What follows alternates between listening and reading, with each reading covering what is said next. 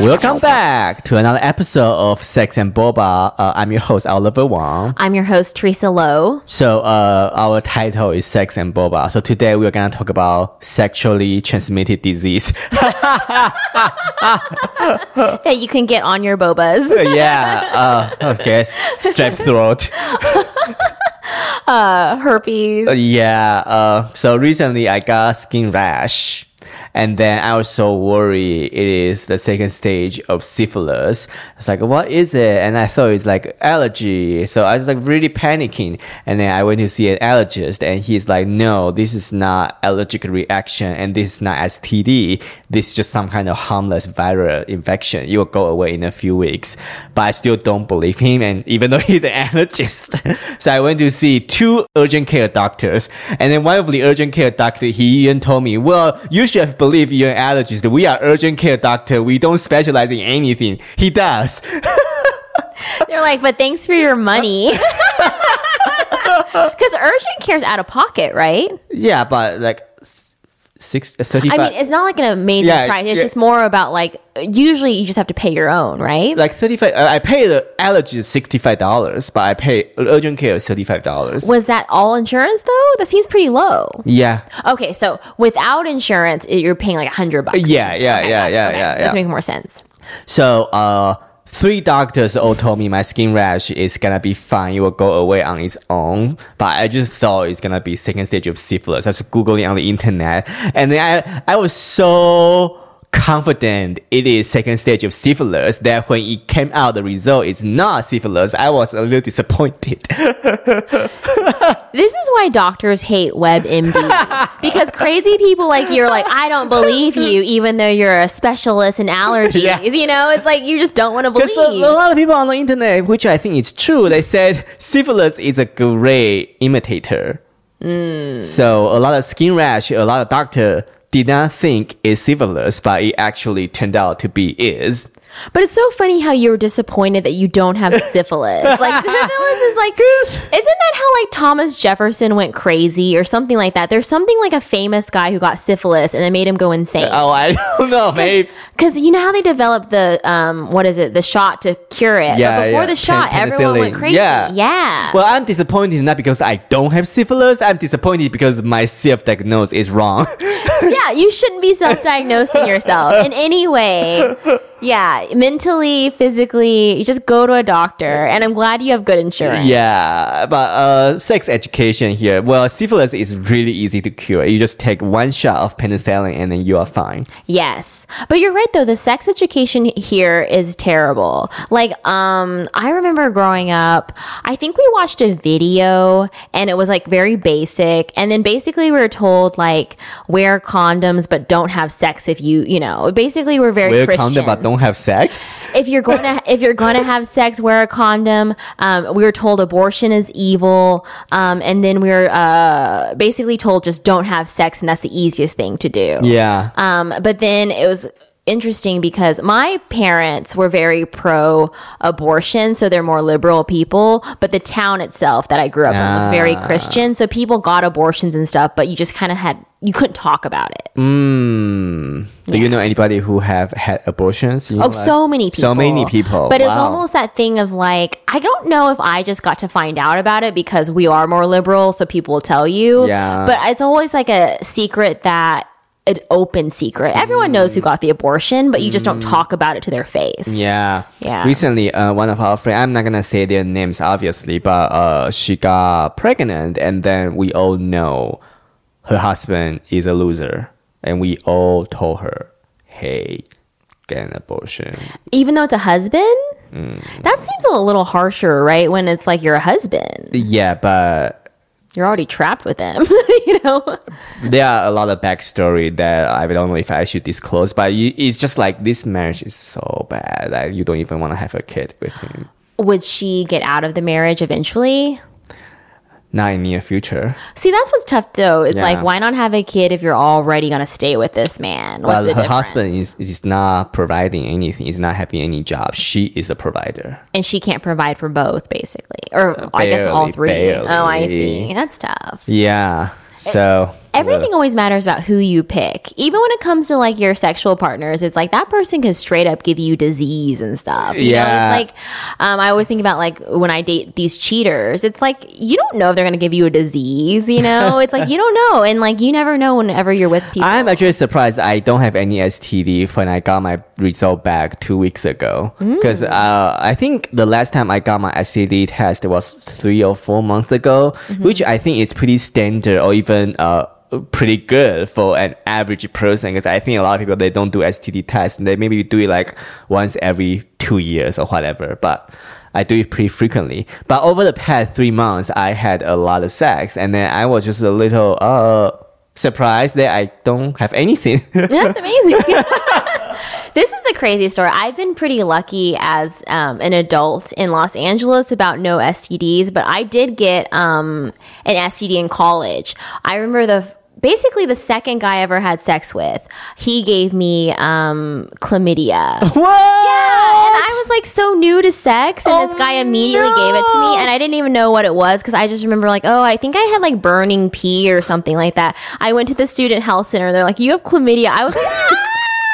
And then I think I, that's how I knew you could solve it with like the pills or whatever, but it got solved. But I was like, I was so new to sex, so it wasn't fair almost because I was like, I wasn't like whoring Did around Did you get PSTD? Uh, PTSD? after that, I was like, I gotta be more careful with who you're with. And that's why I think maybe for me, so early in my sexual journey that I was like, okay, I wanna be monogamous with people. I don't wanna screw around. And then I just got unlucky dating all these cheaters recently. But I was pretty much just like monogamy, monogamy, monogamy because that early on scarred me. So that so you want to be monogamous is because you don't want to get STD, or is there a different reason for that? both where i feel like it's like a safety thing like with the stds but also safer where like i don't have to search for a sexual partner i for the most part should know i'm going to get consistent sex from this one person Okay, so let's say if you are in a polyamorous relationship and then there are like four people, two girls and two guys, and you guys only have sex with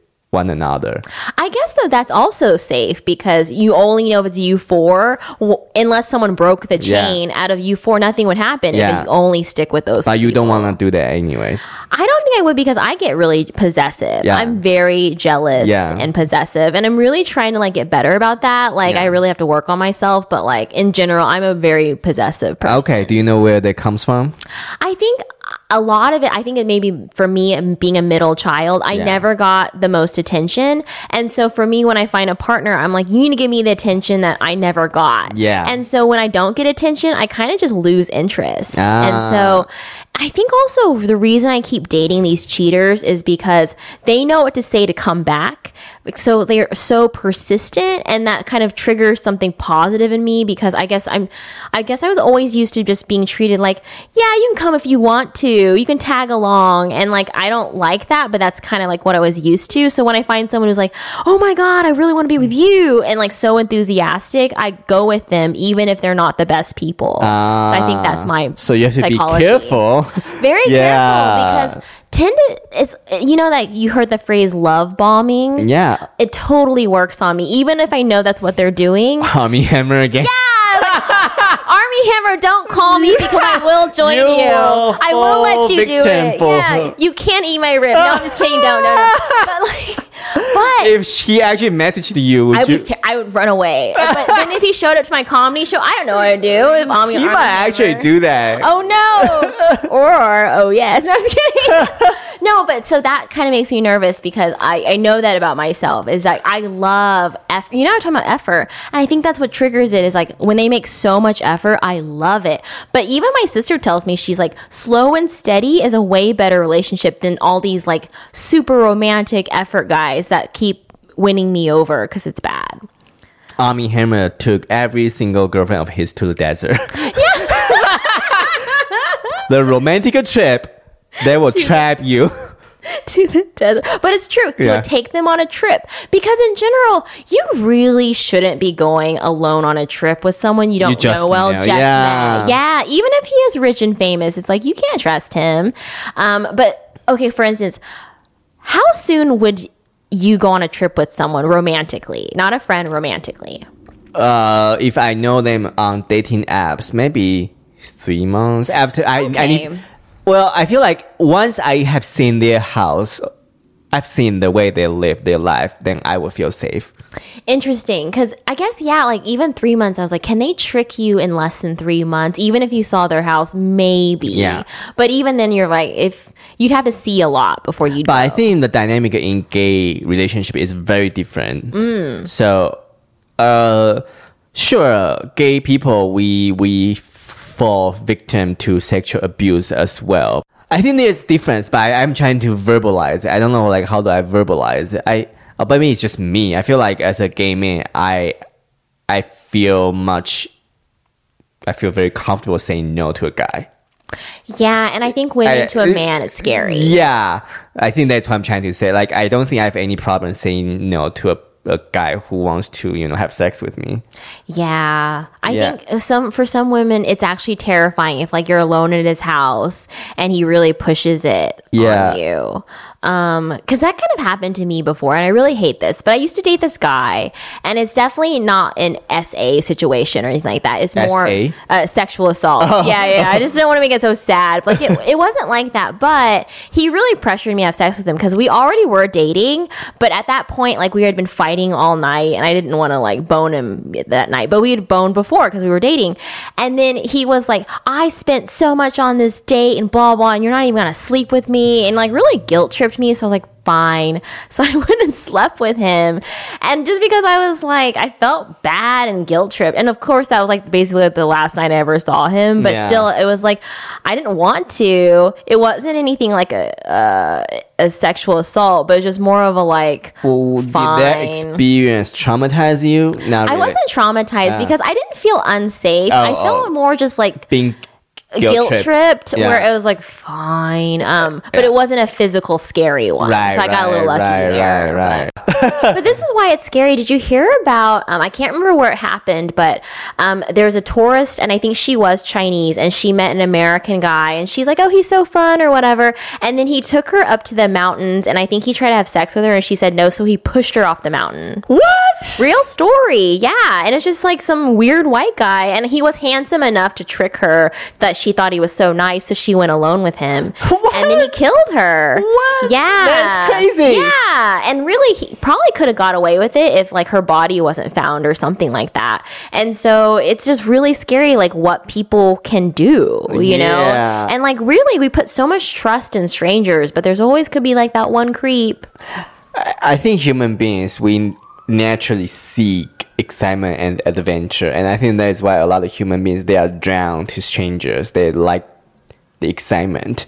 Yeah. and they probably know it's kind of dangerous, but they still do it. I'm not blaming the victims. I'm just saying that uh, there is like this natural desire to want to get yourself into an unpredictable situation. And also, we think that we're gonna have like a thrill, but we don't think they're Yes. gonna murder us. Right, right, right, right, right. Human beings, they want a thrill. That's why they Yes. want to go on dates, go on a trip with a complete stranger. And they know it's going to be dangerous, but it's just really sad it turned out to actually be dangerous. Yeah. Right? But I also think like he must have presented himself as safe. Yeah. Enough. Yes. You know, like I don't think you'd willingly go on that mountain. If Yeah. you, you your thrill is oh I'm gonna might hook up. Not my thrill is gonna push me off yes, this mountain. yes. Yeah. Ugh. so scary. But that's why I think it's just like we should be more cautious about everything, you know? But people aren't. And that's what's interesting too. Why do you think people aren't cautious? Because going back to the STD talk, Yeah. For instance, Yeah. do you put on a condom when you're. No, I don't. Well, because I'm a gay man, we have all this medication and we have PrEP, which can prevent you from getting HIV. But I mean, I have HIV. I was on PrEP, but when I got HIV, I was not on PrEP. But that's why I got HIV. And then I think the reason why I got myself into the HIV situation is because I was seeking thrill. I was being, uh, what's the word? Uh, I was just being, uh, not naive. I, I just want to, you know, play. Yeah. Yeah. And uh, obviously, in that situation, I am the victim, but uh, also at the same time, I know I have to carry the responsibility because I willingly got myself into that situation. I could have asked him to put on a condom. I could have just not do the sex, but I still chose to. And then, the, like I said, sure, objectively, I might be the victim, but I think subjectively, I also have to remind myself, well, Oliver, that, that's because you like thrill, you are risk taker, and then you see this is a risk that you take. Yeah, I think in general, all sex is a risk with someone you don't completely trust. Because I remember I one time had sex with this guy, and then I didn't know this, but he he stealthed me where he took off the condom and didn't tell me. Oh. And then I just saw on the floor later. I was like, "Did you take it off?" He's like, "Yeah, I didn't think it'd be a problem." I was like, "You weren't supposed to do that." And I was like, "Luckily, I didn't get anything from him, but I was still kind of like, I can't believe you tricked me like is that." he a stranger? No, we ended up dating for a few months, and but he was Oh. like, base. I think he's a sociopath because he was like this really rich guy, and he was very like. He was like a pathological liar, basically. But like, it was fun to date him briefly, you know. But I remember he did that, and where I was like, these are all a sign that they're not, they don't care about you as a person. But at the same time, like even for me, there's something I'm too enabling. Like you, I'm getting better about saying no and cutting out bad people. Yeah. But I, for the most part of my life, let in really bad people and let them stay in my life longer than they should. Yeah. So that's kind of like the big goal that I've had is just to stop doing that. But I've been really just stupid for many, many years. Why do you think that you have uh, keep letting these people coming in your life?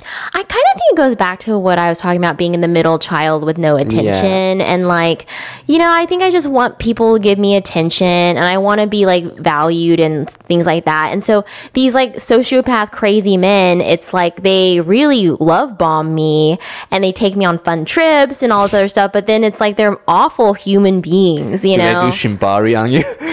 No, but okay. Funny story about that is like I remember when I was like first moved to LA.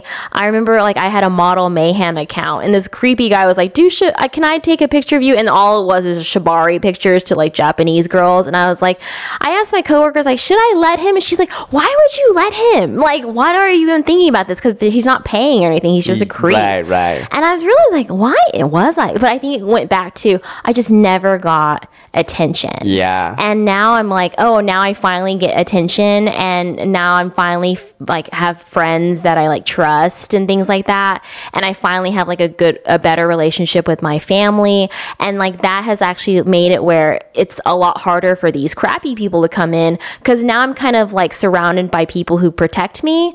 Like I remember um, a few years ago, I met this guy, and he seemed really great at first, and then I found out he was secretly married, and um my sister was like, don't let him back in. And he kept writing me. He was really persistent. Like, I remember I was even doing a YouTube live stream, and he mm-hmm. even wrote on the live stream as himself. He's like, I miss you, and stuff like that. And my sister's like, he's a psycho. Don't let him back in.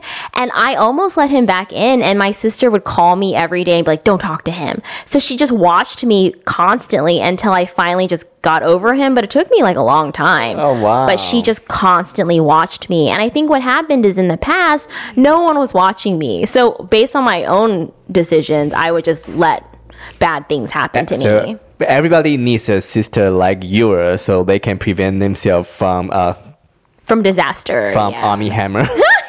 Right? well, even like our friendship has been really helpful for me. Because remember, I would tell you about these creepy photographers won't leave me alone. Yeah. And you're like, if you don't want to do it, just don't do it. And I was like, that's right. and I don't know why he needed you to tell me that.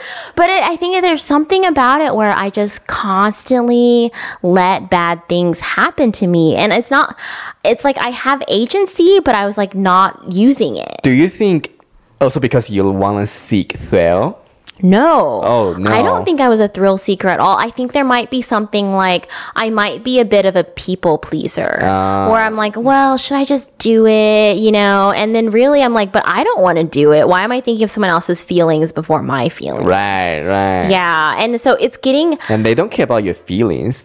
They don't. They don't care at all. And I'm like getting better about voicing it. Like I um I recently went to this open mic and there's this woman who came in and she was like coughing Mm-hmm. and like I, I finally just said something. It's like I don't feel comfortable being here with Did you you say coughing. that on the stage? She, uh, she was she got off the stage, but I told the host and Uh, she heard me. uh-huh. And then she's like, "Oh, I can leave. Um, it, you don't have to leave." But normally, I think I would have just sat there and just like accepted it. Yeah. But I was a little bit like, "No, you should have worn a mask, or you shouldn't have even come here sick." Just don't come. Just don't if come. you are sick. yeah, and then she actually later sent me this message apologizing because I don't think this is a bad person at all, Yeah. but it's just more of a like, why should I be polite when there is a slight possibility you actually could harm me? You know, like why am I even doing this? And so I'm getting better about um boundaries and whatnot, but I used to just let anybody just do whatever.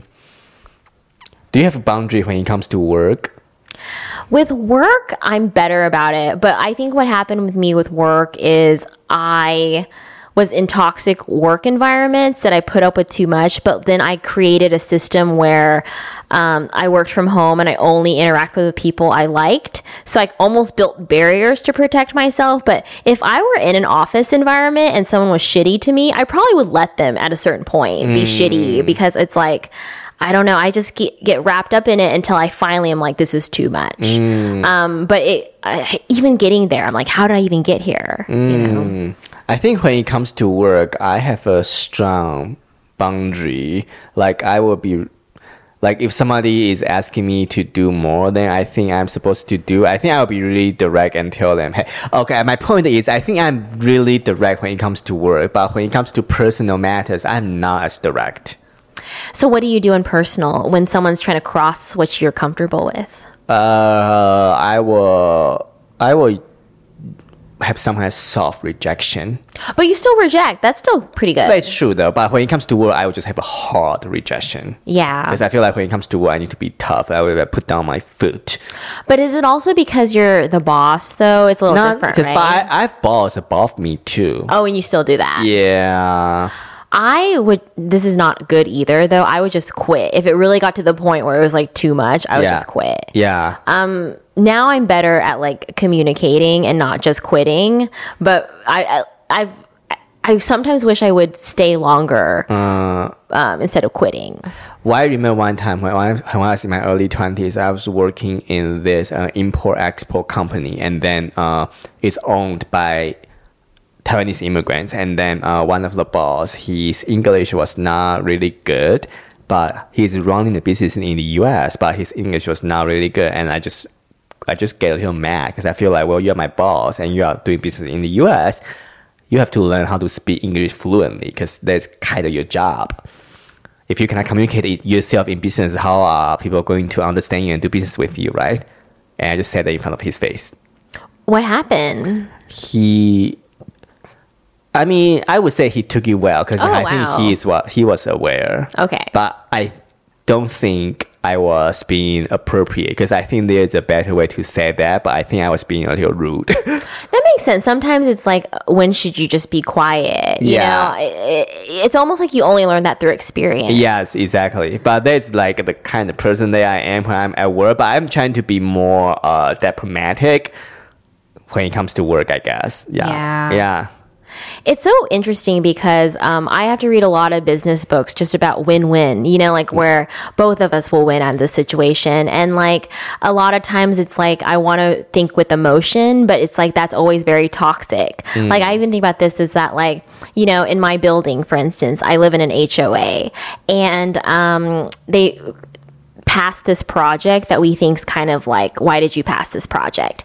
And my neighbor was like let's just cancel the project. And i was like you can't. There's already a contract signed. Basically if you were to cancel now you will we will all lose 40k and then we have to probably sign another project. So then it's just like why would you waste the money? Just finish the project. You can't turn back now.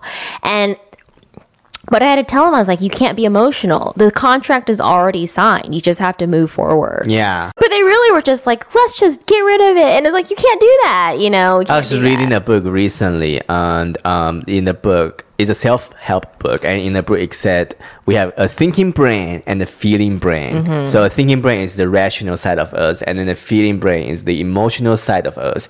But the thing is, the emotional side of us usually wins the thinking brain, because like whenever we do a action out of anger, our thinking brain will rationalize our action. Oh.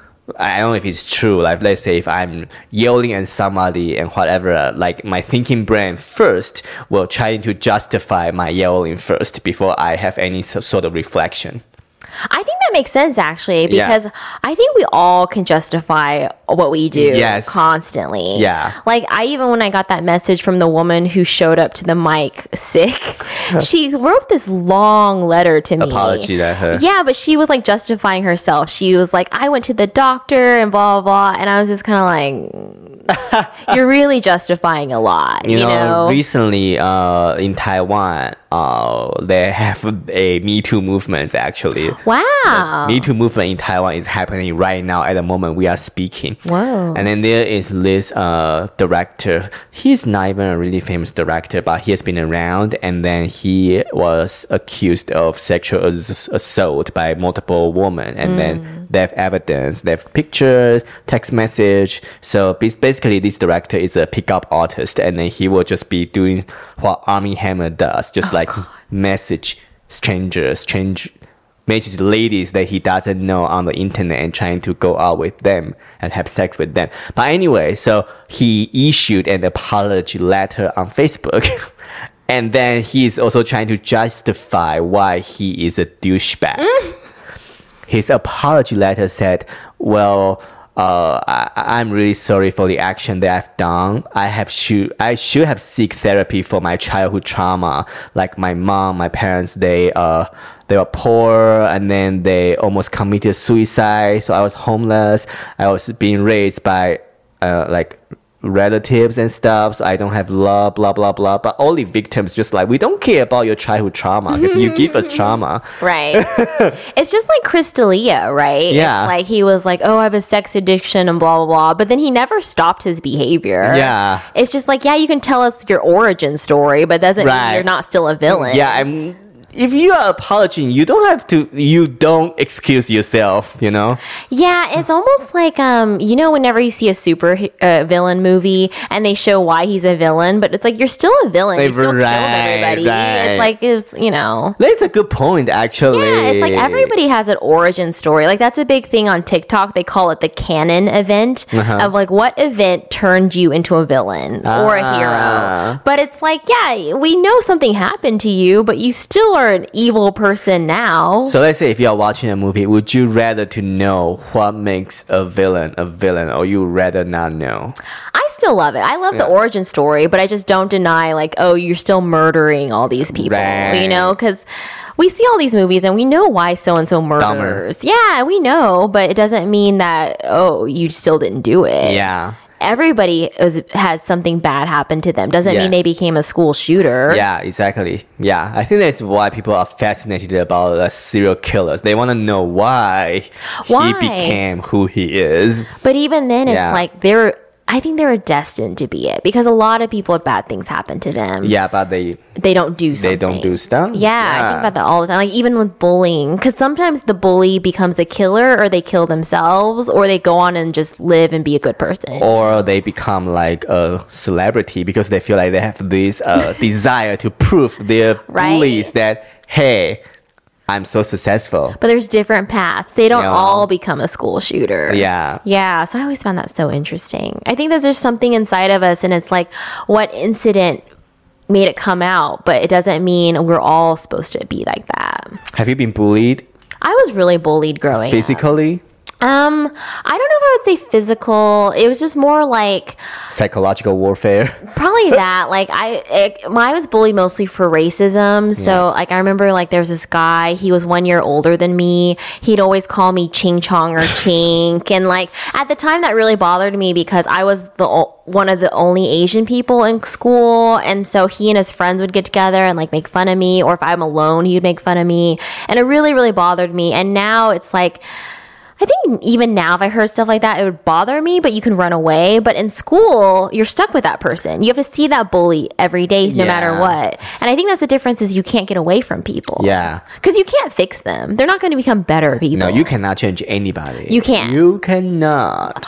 What I actually learned about this is like your environment matters way more. Yeah. For instance, like um, they said something like um, in crime, like if all the crime is happening on one street, just move away from that street. You can't fix the people, nothing. You just that location is just bad. Oh my god! I re- you know uh, Malcolm Gladwell. Yes, mhm. Yeah, yeah, yeah. And then he wrote this, but I forgot. He wrote many books. About one of the books, he was saying like how the mayor of New York City solved the crime in New York City in the 1980s. So in the 1980s, there are a lot of graffitis throughout the subway in New York City, and then the gra- graffiti is one of the deciding factor why there are so many crimes. So the mayor was like, let's clean the graffiti from all the subways. Then people would think, oh, this is a clean environment and we are supposed to behave here. We are not supposed to, you know, commit crime. But if the subway is so dirty with all the graffiti, it will give people an impression that, hey, this is a messy, danger place. Things can happen here. You know what? I think that's actually very true because it also works with people, right? Yeah. You can have the same person, but if that person is showing up like in expensive outfit and like really confident, you're like, oh, did they just get money? Are they protected? Versus that same person could like look like they're all cracked out and stuff, and they might get more victimized because you're like, oh, no one's gonna take care of you. Yeah, yeah, yeah. It's just very interesting. yeah, Yeah. yeah, yeah. It's, it's just like you, you have to care about your environment, how you present yourself. Yeah, because you're right. Because when something's dirty, you're like, oh, you don't care. Why should I care? That's why cleaning a house is so uh, uh, what's it, therapeutic. Yes. And it's also extremely important in like Asian cultures to be clean and polite. And I don't know if other cultures care as much, but I just know that like I remember when like the Japanese they said when they did like some sort of I think soccer game or something and they cleaned up after themselves because for them it's like it matters what kind of impression you leave versus like if someone came to your house and just really like dirtied it up. Yeah. You'd be like, Why are you dirtying my house? It's just like some Japanese. I think some Taiwanese or any other kind of Asian people they will do this as well. Like they will. The first thing they do after they enter a house is to wash their feet. Mm, that's nice. That's nice. Yeah. Are you a clean freak? I'm clean, but I don't know if I say a super clean freak. Like I wouldn't make someone clean their feet, but I would be annoyed if someone like dirtied up my place. Like I remember I got really mad at my ex um, because he would. Oh, his place was just so messy. The old one. Yes, the old man. Yeah, yeah. He was just so messy. Like I remember I went to his place and he had trimmed his chest hair and it was like all over the sink. What? And I was kind of like, "Are you not going to clean that?" Ooh. And I was like, "Did you just expect me to come over with like seeing how nasty this was?"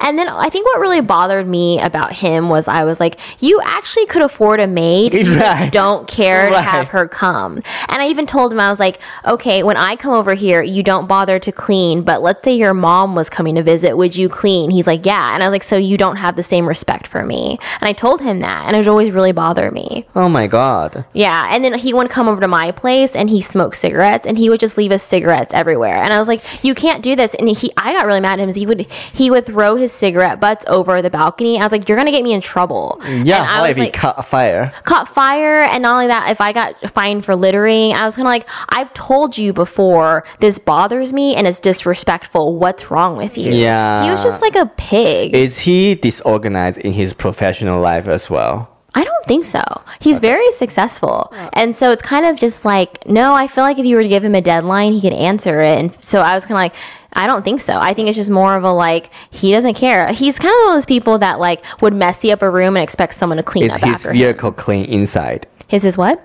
Is his car clean inside? No, everywhere he goes is messy. So his car is a mess. Yeah, so at least when he comes over my place, it's consistent with how he acts everywhere. Yeah. But he's one of those people that is so messy and I guess expects other people to clean So up he had drinks him. all over his car. yes. Oh, oh God, that's yeah. messy. Yeah, very messy. I cannot stand that. Yeah. How often do you clean your place? My home I clean quite often. My car is a little bit of a mess. I like Doesn't look like it. it. Oh, thank you. But at least your interior looks clean.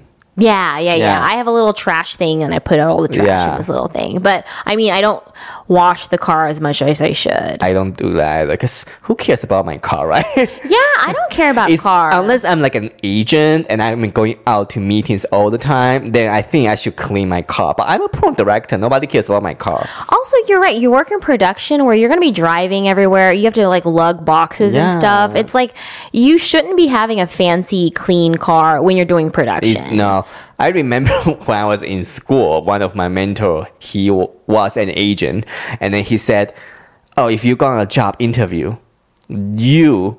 The first thing that you need to do before the job interview is to clean your car. I was like, okay, that makes sense if you're not be an agent. You know? Agent, yes. Yeah. Especially like that is true because, like, for instance, let's say not even just um, a talent agent, but I would even say like real estate agent. Yeah. I do judge how successful they are by their car versus like me. Like, let's say I'm a stand up, and I think I told you I went to this acting class, and the girl kind of judged my car, and I'm like, I'm a stand up comedian. I'm not going to drive to an open mic in a Mercedes. That's No, stupid. no.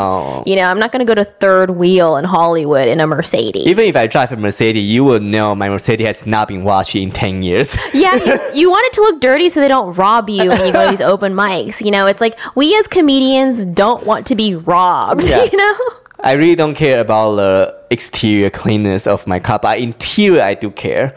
you don't want to drive around in filth. No, because it will get me anxiety. Yeah, and like even my home too, when it's too cluttered, I don't like it. I like things to be neat. So, are you the type of person after you read a book, you'll put a book back onto a shelf? I put it on the shelf or I put it in a bag to donate it later. Oh, you it? Oh, Yeah, because I I do believe in decluttering, so I'm constantly trying to get rid of stuff. What are you holding or you don't? At the moment, I think what I keep the most of is like old photographs or like old papers. Like I've actually uh, even electronic files. I have all the old Your scripts feet and photos? books. Oh yeah, if I could sell those, I would. My vintage feet. No, but like um, Vintage. I have all these like files, like old scripts I've written and stuff, but they're terrible. Like I uh-huh. really have grown as a writer. Like Yeah, I know. yeah, Yeah, so I'm like, but I keep them, and you don't need them. Yeah, that's true. But You really don't. But I feel nostalgic about my artworks. Yes, but really, when you look back, you're like, I don't need this. Like, I was just cleaning my place and then I ran into some of the old stand-up comedy materials that I wrote when I first started out. Oh, you're so bad. and I thought it was funny. yeah, I'm the same way. Where like I even have like the old um, sound recordings, and I'm like, I'm never gonna listen to this. Why do I have them? But I don't want to get rid of them yet. So I probably hoard old artwork. Sometimes I will be like, this is so narcissistic to say, but I think someday I will do that. So, uh, one day I want to write an autobiography. So I feel like, okay, it's kind of important for me to keep some personal items so I have materials to write about. Yeah, that's true. that makes sense. But sometimes what's weird is like. I used to hold on to things and also with bad memories as well too. Like let's say old emails or something like that. And then one day I was like, you know what? What if I just deleted this? And so I delete like I one time for instance in college, I went on this really um uncomfortable study abroad trip and it was just a disastrous Where? trip. Um, I went to China Uh-huh. um, and like the teacher was a huge creep and I kept all the emails of like the complaints about him and stuff like that because I wanted to remember and be like this piece of shit. Yeah. But then one day I was like, why do I even want to remember this? Yeah. Like, I don't even want to give him the credit of having the space in my head. And so I one day just deleted it, never looked back. And I was kind of like, it was a story in my mind that's barely there anymore. And I was kind of let the even the memory go, Yeah. good and bad. Maybe you can write a stand-up comedy about him. I mean, not not a whole set, maybe Yeah. a few jokes. But even then, I was like, I don't want this bad memory anymore. Yeah, yeah. And so that's why I'm kind of like, just maybe sometimes it's just letting it go. Right, letting it go is really uh, therapeutic when I was cleaning my house too. Because recently I moved and Mm-hmm. I realized, oh, I threw away so much stuff. And you didn't need it. I didn't need so it. So much you didn't need. Yeah. Yeah. Like there was one backpack. Uh, it's a backpack that I first had when I first moved to the U.S. So it has some sentimental value, but the backpack was broken, and then I already got a new one. So I was like, do I want to keep this backpack or should I just let it go? And then I was like, oh, I can let it go. Why? Because even if I let it go, I will still always remember this backpack. Yeah. Because when I see my current backpack, I will immediately be reminded of all the backpack that I've ever had. Yeah, that makes sense. So I don't need to physically keep it. I will still remember it. Or maybe I forgot if I took a picture before I threw it away. Maybe I did. I remember um, the cat I had before my current cat. Um, she passed away, and then um, when she got cremated, they gave me this like urn of her and then this little paw print, and I kept it for about a year. And then I was kind of like, I don't know if I want a reminder of my dead cat anymore, you know. so I just kind of like threw it away. Where I was like, you know, I have the memory that I really love this cat, but I was a little bit like, I don't want to be this crazy woman with her cat ashes on the, you know. Yeah, Yeah, so I just got rid of it. And yeah. And the most important thing is, as long as you have the memories, you don't need to keep the physical item. Yeah, and that's why I was like, you know what, just throw things away. I know there's a whole idea of like keep it for documentation, but then I'm like, Take do I even want to just take document a photo. it? I'm almost like I don't want to document anything Yeah. anymore. I just want to let go and just move forward. Yeah, yeah, Yeah. I think right now with OnlyFans, there is a value of documentation because whatever you document, you can post on OnlyFans. That's true. I mean, I've used pictures from like basically the past five years, and I just post those, and people are paying for that. I'm like, amazing. Yeah. But you know what? It's because I deleted them from uh, Instagram. Instagram. So that they can only see. get it on OnlyFans. yeah, and they're not even particularly racy. It's just that you can't get them anywhere else. Yeah, yeah, yeah. So I was like, okay, I'm glad I kept on to those things. What if I post a picture of me in 20, like uh, when I was 21 on my OnlyFans? I think people like that. As long as you can't see it anywhere else, they still feel no, special. it's just gonna be shot on iPhone 4. Whatever works, yeah, because they can't see it. And I think that's kind of cool. Yeah, but back then I didn't take any sexy photos. Yeah. I'm trying to think of like the la- I think I've I remember um, maybe six or seven years ago, I took a picture of me in a bikini, and I was like, this, is this was even before my boob job, so it might have even been like ten years ago, and I was just like, man, I was so hot. Where I was like, I kind of wish I'd taken more pictures. you know, I was like, I really didn't value how You hot I should take more pictures now because in 10 years you have the same thought. That's true too, because yeah. But now I am taking those pictures because of OnlyFans. Yeah, yeah, yeah. Oh. What can we see on your OnlyFans now? So on the actual uh, timeline, it's just bikini pictures or my old modeling pictures. But then if they want to be like um, DMs, Yeah. I will DM them nudes. But I charge them a hundred dollars for each picture. Wow. And so um, some people have bought all pictures, and some people buy nothing. Wow. And so some people just only subscribe, and then some people buy everything. Yeah, yeah, yeah, yeah. Yeah. What about you? Well, most people on my OnlyFans they subscribe, but they don't buy anything. But Yeah. there's one uh subscriber. He's really generous. Uh, He'll ask me to do custom videos, and I've done like eight or eight or nine. Custom Oh, that's a lot.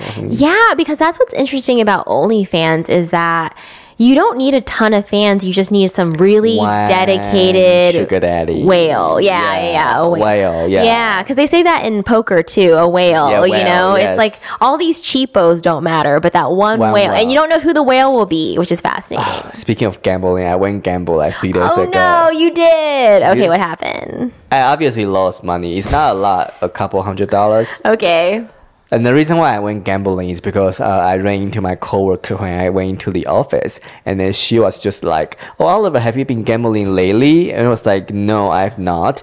And then we just start to talk about gambling, Mm-hmm. and then I just feel like, "Oh, I need to gamble again." Oh wait, it's not because she invited you or anything. It's just no, talking about just talking it. about gambling makes me Oh, want to gamble again. There's like if you are drug addict, if somebody is talking about drug, then you might be like, oh shit, I feel a little itchy, you know? It must be so hard to be an addict and you can't be friends with any of your old friends. You can't be in any location that will like trigger you, you know, but it's too hard. I re- uh, so I have this friend. He was a drug addict, and I I was just a curious kid. I am still, and then I would just ask him questions about drugs. But I can tell he doesn't really want to be reminded of that. Yeah, it's all we're talking about the memories. You want to let it go. You don't want to go in the past. Like I would ask him questions like, "Oh, how much does cocaine cost?" how much does cocaine cost? I don't know, and he'll just be like, "Oh, I don't know." He he just wanna brush it off. He doesn't really wanna talk about it. because it. it, goes back in the depths and you're like i can't go back there because i think about that too is like if someone asks you like a traumatic question and it just triggers you it's hard to come back from that place no matter what age you are Yeah. you know and it's just so weird how it's just always there Yeah. and like even like now that I'm taking that acting class, I guess the Meisner technique is trying to get you to be truthful in an imaginary place Yeah. versus I guess method is actually trying to get you to delve into like the terrible traumas you have. Mm-hmm. But Meisner is just about like living in imagination. So it's a little safer for you, but uh, method people go crazy. Maybe try BetterHelp. oh my god, back to BetterHelp. Yeah, yeah. What is the acting technique that you have learned? Um, I one time took a class there and they taught you all the techniques, but this studio focuses on Meisner. So if you go to the next level, which is where I'm at now, it's only Meisner. Okay, and what is Meisner technique? So okay, I'm gonna practice it on you. So this is what they do: is one of the main things they're famous for is like I would just look at you and I would make a statement. I would just usually about what you look like. Okay. And then you would repeat that statement back to me, and then I would repeat it back to you. And it's the exercise is just repetition, but through that we are listening and um, repeating each other. Okay, So I actually have done that. Okay, okay, yeah. we're gonna try it now. So I'm gonna start. You have glasses. I have glasses. You have glasses. I have glasses. You have glasses. I have glasses. You have glasses. I have glasses. You have glasses. I have glasses. You have glasses. I have glasses. You have glasses. I have glasses. What did you feel about that? Uh, I can tell there's a connection building up for Yeah, some it was like reason. weird. We're just staring into your eyes. And Yeah. it didn't even about the glasses, just more like, let's talk about you. Let's talk. Yeah, Let's connect. It, it does feel like we are talking Yes, without the words mattering. with all the words mattering. Yes. So it's really trying to get you to get out of your head because I think what happens is when we have a script, we're so focused on the lines, less about the connection. Yeah. So this is trying to teach you to sure use your mouth, but connect. I feel like the connection that we just had is more like trying to understand what each other is trying to tell each other. Yes, yes, exactly it. Because uh, the words don't mean anything, right? Yes. I have glasses, you have glasses, it doesn't mean anything. Mm-hmm. But just from the eye contact and from our facial expression, we can somehow sense we are trying to tell each other something. Yes. And I'm trying to decipher your meanings, and you are trying to decipher my meanings without using words. Right. That's the whole exercise. See, you got it. I don't have to take the class. I know. You didn't just spend six hundred dollars. I'll just take it from you for free. Oh my god. So this guy in the class had the funniest story. He said he took a Zoom class over the pandemic and it was only once a week for one hour and it cost six hundred dollars on What? Zoom. He was like, I basically spent a dollar a hundred and fifty an hour on Zoom to do acting. He's like, I was such a scam. An hour for six hundred dollars? because the class was only an hour. No, no, no, sorry. 600 for four classes. Oh. And then, but the class was only one hour. So basically, it was um, 150 an hour, hour. for class. It's not like it's a one on one. So he probably only got 10 minutes in the class of actually anything. He's like, it's all on Zoom. He said it was such, such a scam. scam. Such a scam. Oh, God. I teach stand up and I give way too much where I'm a little bit like, oh, I'm such a bad business lady. Because I give people, um, it's a few hundred a month and then I give them a one on one every week. So Yeah. they, it's like they get a full time. It's not just 10 minutes with a bunch of people. yeah, yeah. Um, I give too much. I have tried to taught stand-up comedy to some Taiwanese friends Oh, okay. during the pandemic, and then it was fun. And then, but I didn't want to continue because I don't know if it's cultural difference or whatever. Just some students they are not really trying hard, but, but I think because they don't want to be a comedian, they just wanna try, Yeah. and then they, which is fine. But it somehow just it, it, it, wouldn't give me the uh, interest to continue if the student just wanna try it for like four weeks.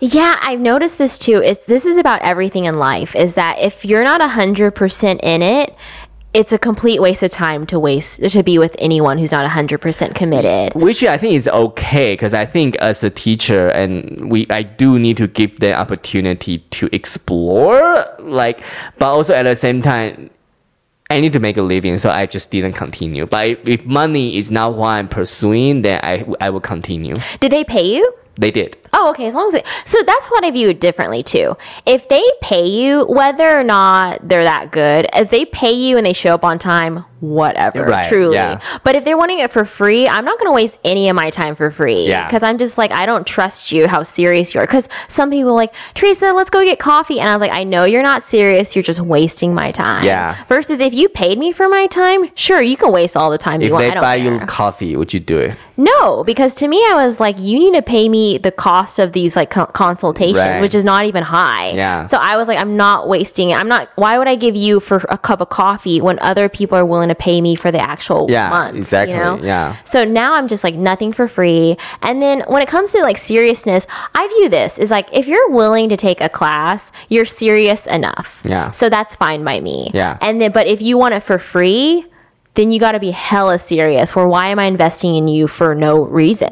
do people ask for free classes some people have, but I'm like, no. I think they didn't know they had to pay. Ah. And then w- sometimes that also weeds out the non-serious. At least they're serious enough Yeah. to pay. Yeah. Yeah. But like really, all the people who want things for free are never serious. no no And they have bad attitudes. you can explore a new hobby but you have to pay for pay it Pay for it. Ah. I couldn't just be like, oh, I would like to explore this.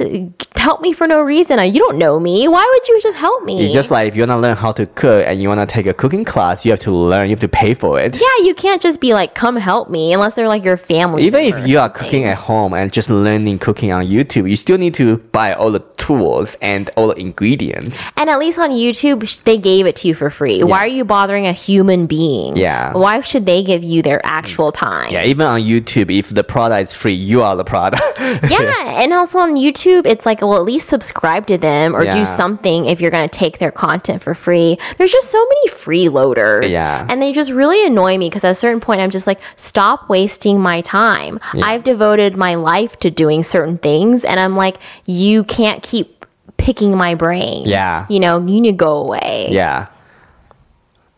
I think there was one time, I forgot if we talked about this on the podcast, like I did a comedy show and then after the comedy show, a complete stranger I have never met. He said, "Oh, I was at a comedy show that you perform at. Uh, I'm also interested in doing porn. I'm, oh, I'm, oh, oh." He said, "I'm writing a story about porn. Can I talk to you?" I'm like, uh, no. And you only have three followers on your Instagram. No, we are not talking. Yeah, and they want to just waste your time, and you're just like, do you know who I am? You don't want to be like that, but at the same time, you're like, do you know whose time you're wasting? That'd be like me being going up to Elon Musk and being like, hey, can I get a job at SpaceX? I have no tech experience, but I want a job. You know, you can't just do that. Yeah. And it's so amazing to me because this is, I give an example when people want to do the arts, and I'm like, it's okay if you want to do the arts and you want to work on your craft. I really respect that. But if you just want to make a bunch of money off your art, just know most people don't. Yeah. And I was kind of like, would you go to a hairstylist and give them a hundred dollars if they've never cut hair before? No. Why would they give you a hundred dollars just because you want to be an actor? Yeah. Actually, be good at acting. Yes, yes, yes. On the flip side of that topic, I feel like uh, as a stand-up comedian, whenever you tell people you are a stand-up comedian, stand-up comedian has to prove they are a stand-up comedian. Yes, you. The stage will tell you everything. Yeah. Yeah, because that's what's really funny. Because I meet some people, I can't tell if they'll be funny or not. And then on stage, even if I don't like them, I can tell they're funny. Yeah. And then there's some people that are f- kind of funny off stage. And then on stage, I'm like, what is wrong with you? Because it's so easy to c- claim yourself you are a stand-up comic. yeah. Eh, it's, yeah. I mean, even if they have the picture or whatever, I know some people they've only done stand up comedy like literally like three times, but Yeah. they'll put that in their profile picture, and I'm like, that's fine that you can try to trick people, but at a certain point, they're gonna ask you to really. Unless you are like consistent funny, then people will just overlook it. But if you are mm, then people will just mm. yeah, yeah, yeah. There's too many people who want to play and they don't actually want to do. yeah. Yeah, and they realize it's a lot of hard work because, like, for instance, like with stand up, I have no idea if I'll ever, let's say, make it in stand up. But do I care? No, I Yeah. do this because I like to do Yeah, this, yeah. and that's the main thing is I like to do Yeah. it. Right now, I'm not doing as much because I'm so focused on porn. I, I don't know. I do miss doing stand up more. Yeah. But uh, don't you do a show like at least once a week? That's a lot. No, at least one. It depends on the month. Sometimes I would do like two shows in a month or maybe four shows. It depends. Yeah. But that's enough. Yeah. Like you're at least you do my show every month, so it's like you you're consistently performing. Uh, yeah, monthly. yeah, yeah, Yeah, because I actually, actually kind of wonder this too. At a certain point, at our level, should we still be doing so many open mics, or have we moved on from it? Yeah. I mean, I still like them because I like networking with people and I have a good time. Yeah. But I'm like, I don't think you actually need it. I, I think if you're not generate new materials, then maybe open mic is still the best place to go. Because I think when you are doing comedy show, you have the pressure to be funny with your materials. Yeah, that's yeah, true. Yeah, like uh, like sometimes I'll be like, oh, this could be a whole new five minutes, but I cannot try that in the comedy show. Because what if this whole new five minutes bomb? Yeah, that's true too. you're right. You're right. Yeah. And also, it's kind of like, what is, there's no protocol. It's just like whatever. I was telling this one person, I was like, you know, you could be at the Hollywood Improv one day and the next day you're just at some bar show. It's like you just do whatever to get on stage. Yeah. You just- if you just love it. Yeah. The people who do it because they're trying to like network or be strategic, it's like, there's no strategy. It's like it's not leading to very the much. way I see right now is uh, I do comedy for enrichment of my life. Yeah, that's how I view it too. Because it's kind of like when I think about like where do I want to take my life, it's like I've technically reached a pretty good place career wise. Yeah. I would love to retire, so I would like to make more money to retire. Yeah. But until someone's presenting me more money, but like stand up is to me never was like, oh, that's how I'm gonna make money. Because Yeah. what you're you.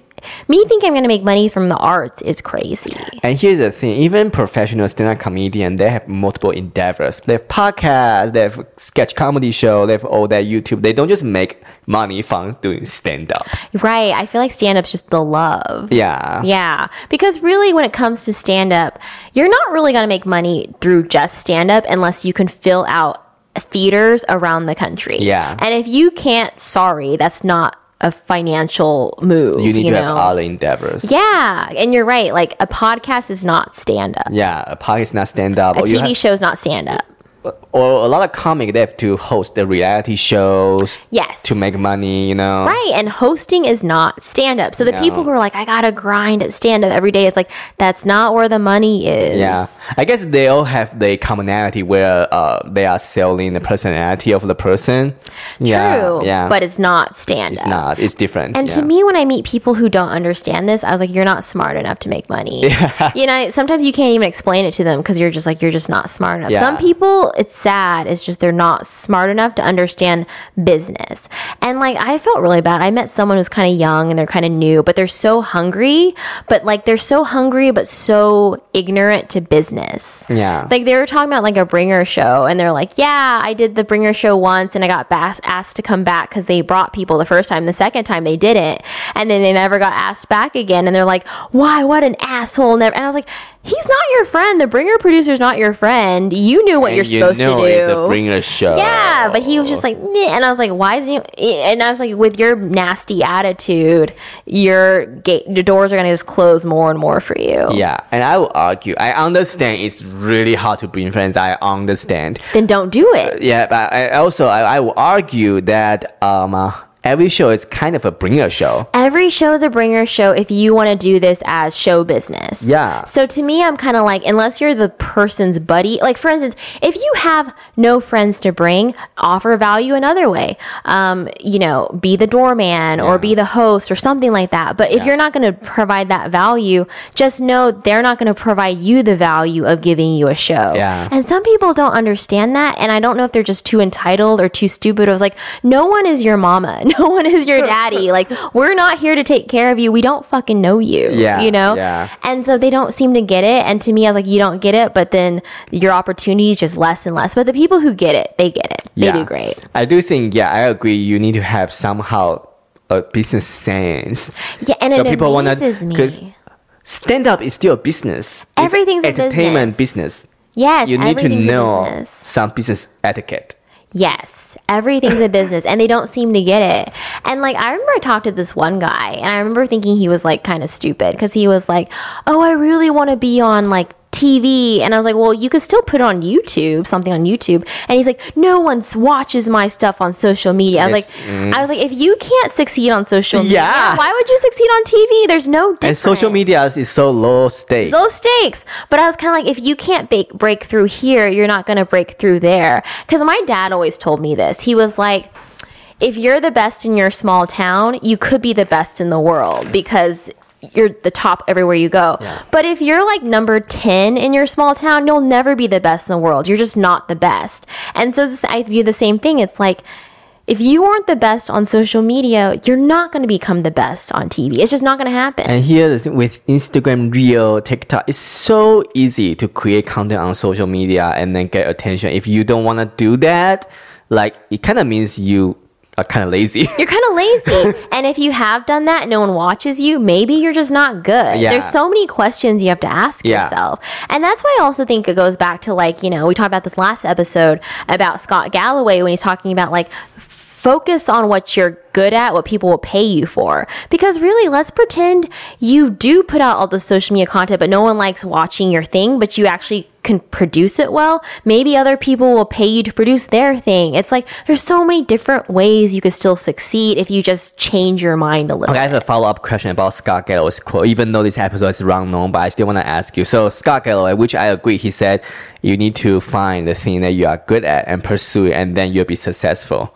So his point is you are not supposed to pursue things you are passionate about. You need to find things that you are good at, which is different. than that people pay you for. yeah, they, people pay you for. And then below, there are some comments who agree with him, but there are also some comments who disagree with him. Some comments were like, well, but sometimes you will pursue the things that you are so passionate about, and then eventually people will pay you. But my, uh, but I was like, yeah, that's true, but that is because people pay you. Yeah. Yeah. If you get good enough where they finally pay, then that kind of he you create you actually f- did what he told you to do. Yeah. Do things that people will pay you for. Yeah, yeah. Yeah. Because like for instance, like I wanted at one point, I was like, what if I started my own bakery? Nobody likes my baked goods. I was just like, no one does, right? Have you baked before? I tried to, but then everyone thought it was nasty, so I stopped. But it's kind of thing. But like, for instance, my parents are professional chefs. Everybody wants Oh, to buy. wow. Their food was so good, they would give it to someone just as a gift, and they'd be like, "I want more of it. I'll buy this from you." Right? Where you always have to think to yourself, like, what are you so good at that you give it away for free and feel like I'd pay you for this? You know? And when it comes to passions, is we've seen so many people suck at things, and sometimes you just wish someone would just tell them to stop. Yeah. But they won't stop. If they do it just for fun, that's one Yeah. thing. But it gets sad if they're giving away their whole lives for this. Yeah. You know? But then, you know, I really met some people where it's so good that you're like, I would pay you for this. Yeah. Like I even think about like like um I've been told I'm really good at makeup. Yeah. Where someone's like, "Oh, I'd pay you to do makeup," and like no one ever says that about my baked goods, right? but like when my makeup, my sister and her friends would always ask me to do their makeup for events. Yeah. So I was like, I actually could make money off this, but Yeah. it takes too much time. Yeah. But those are certain things people would pay me for. So you never consider becoming a makeup artist? I would. You would. But then that means that I'd have to pursue that full time because you have to have a website. You got to get the makeup. And all the tools. Yeah. Yeah. But um, if I decided I want to do this for real, then you have to give up basically something I'm currently doing. But I mean, at least I know people would pay me for makeup. Yeah. Yeah. But what's stopping you? Just because the upfront cost? No, I think it's because at the moment I'm still making money off writing Yeah. and there's a possibility I can make it off stand up. Yeah. And um, so those two avenues, I guess, keep me enough money Mm. versus I don't have enough time to add a third hustle. Are you passionate about makeup or you're like, oh, whatever? I really like it. It's just not enough time. It's almost like I can't do five jobs. Yeah. You know, so I'd have to give up one and I'm not ready to give up one Ah, yet. okay. But for instance, if like uh let's say like Hustler closed down and I needed a new avenue source, Yeah. then I would add makeup. Makeup. Okay. Maybe I can have you on my prom set and I could be a makeup artist. Yeah. I could do it. Yeah. Although I don't have the um Tools. Tools. Uh, you have to. Yeah. You have to buy all that You have to because that's that's that. what they pay you for. You bring all the stuff. Yes, yes. So yeah, yeah, that's the difference. Yeah, our makeup artists always have like two luggages. Yeah, that, that's the thing too. It's like anything you want to finally be the professional, you have to have the tools. Yeah. And so I'm not ready to, To do that, fully yeah, yeah. do full. Yeah. Our makeup artists will even bring a chair itself because some location don't have chair for makeup. yeah, Yeah. you have everything, and Yeah. some of them can like do skin. A lot of them can do skin too. What does that mean? Where like um, you almost could like clean their face Oh. and maybe pop pimples. Oh. Um, so you can do both. You tend to make a little more Ah, money. would you be interested in uh, special effect makeup? I would like to do that, but I don't know like- how to do but that. you would yet. like to. Yeah. Okay. Like they have schools that offer. Yeah, it. yeah, it's so yeah. expensive. So it's almost that thing. It's like you have to really know. But you have the wanna it. interest. That's good. You have the interest. And I'm good at it. Where like if you like I've done where before and afters, and it really looks. But everybody looks the same. I Yeah. make everybody look very Kardashian esque, but pretty. But I only have one style. Yeah. But people like it. But people, but let's say if a uh, porn actress, he, she has a specific style that she want you to do, you probably can do it anyway. I probably could do it because I can do the sexy makeup. Yeah. And so that's the thing is like even that Kardashian look is like that sexy look. Uh, Yeah. So porn stars would like it. Um, brides like it. Basically, anyone who pays for makeup probably wants more of that yeah, look. yeah. Yeah. But can I do like more natural? Right. Maybe I don't know. But I tend to like to make them look more. But I feel like if, if you have the knowledge and the base skills, you can pre-learn a different makeup style really easily. yeah. Maybe I should just buy the kit. You know what? Maybe I should. Maybe I should just do it.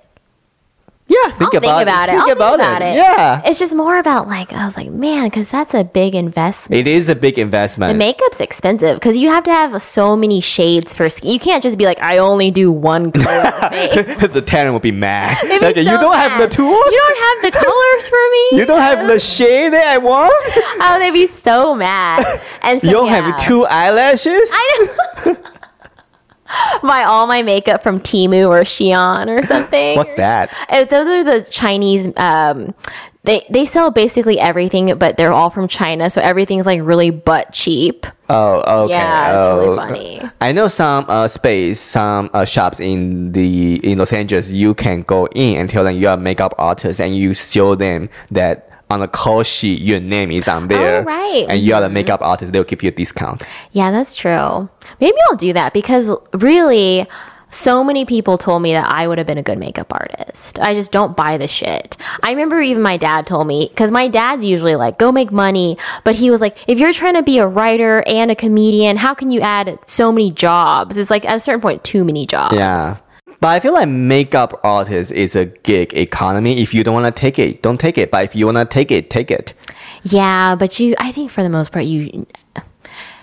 Everyone I know who makes good money through makeup is because they always say yes. Because the minute Yeah. you say no, the next person takes the job and then they take the next job. You have to always say And you have to build your portfolio, website, Instagram, all that. yeah. I feel like portfolio could be kind of easy.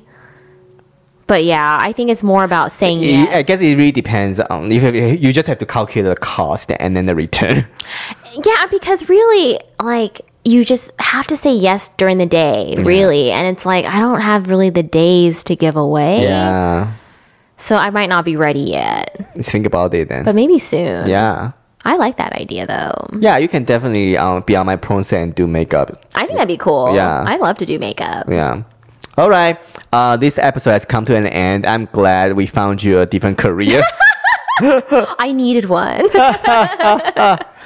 All right. Uh, this is Oliver Wong. You can follow me on Instagram, uh, TikTok, OnlyFans at Oliver Wong Comedy.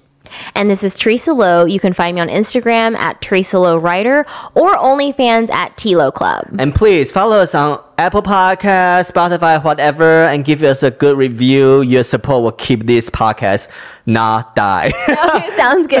Okay. All right, bye. bye bye.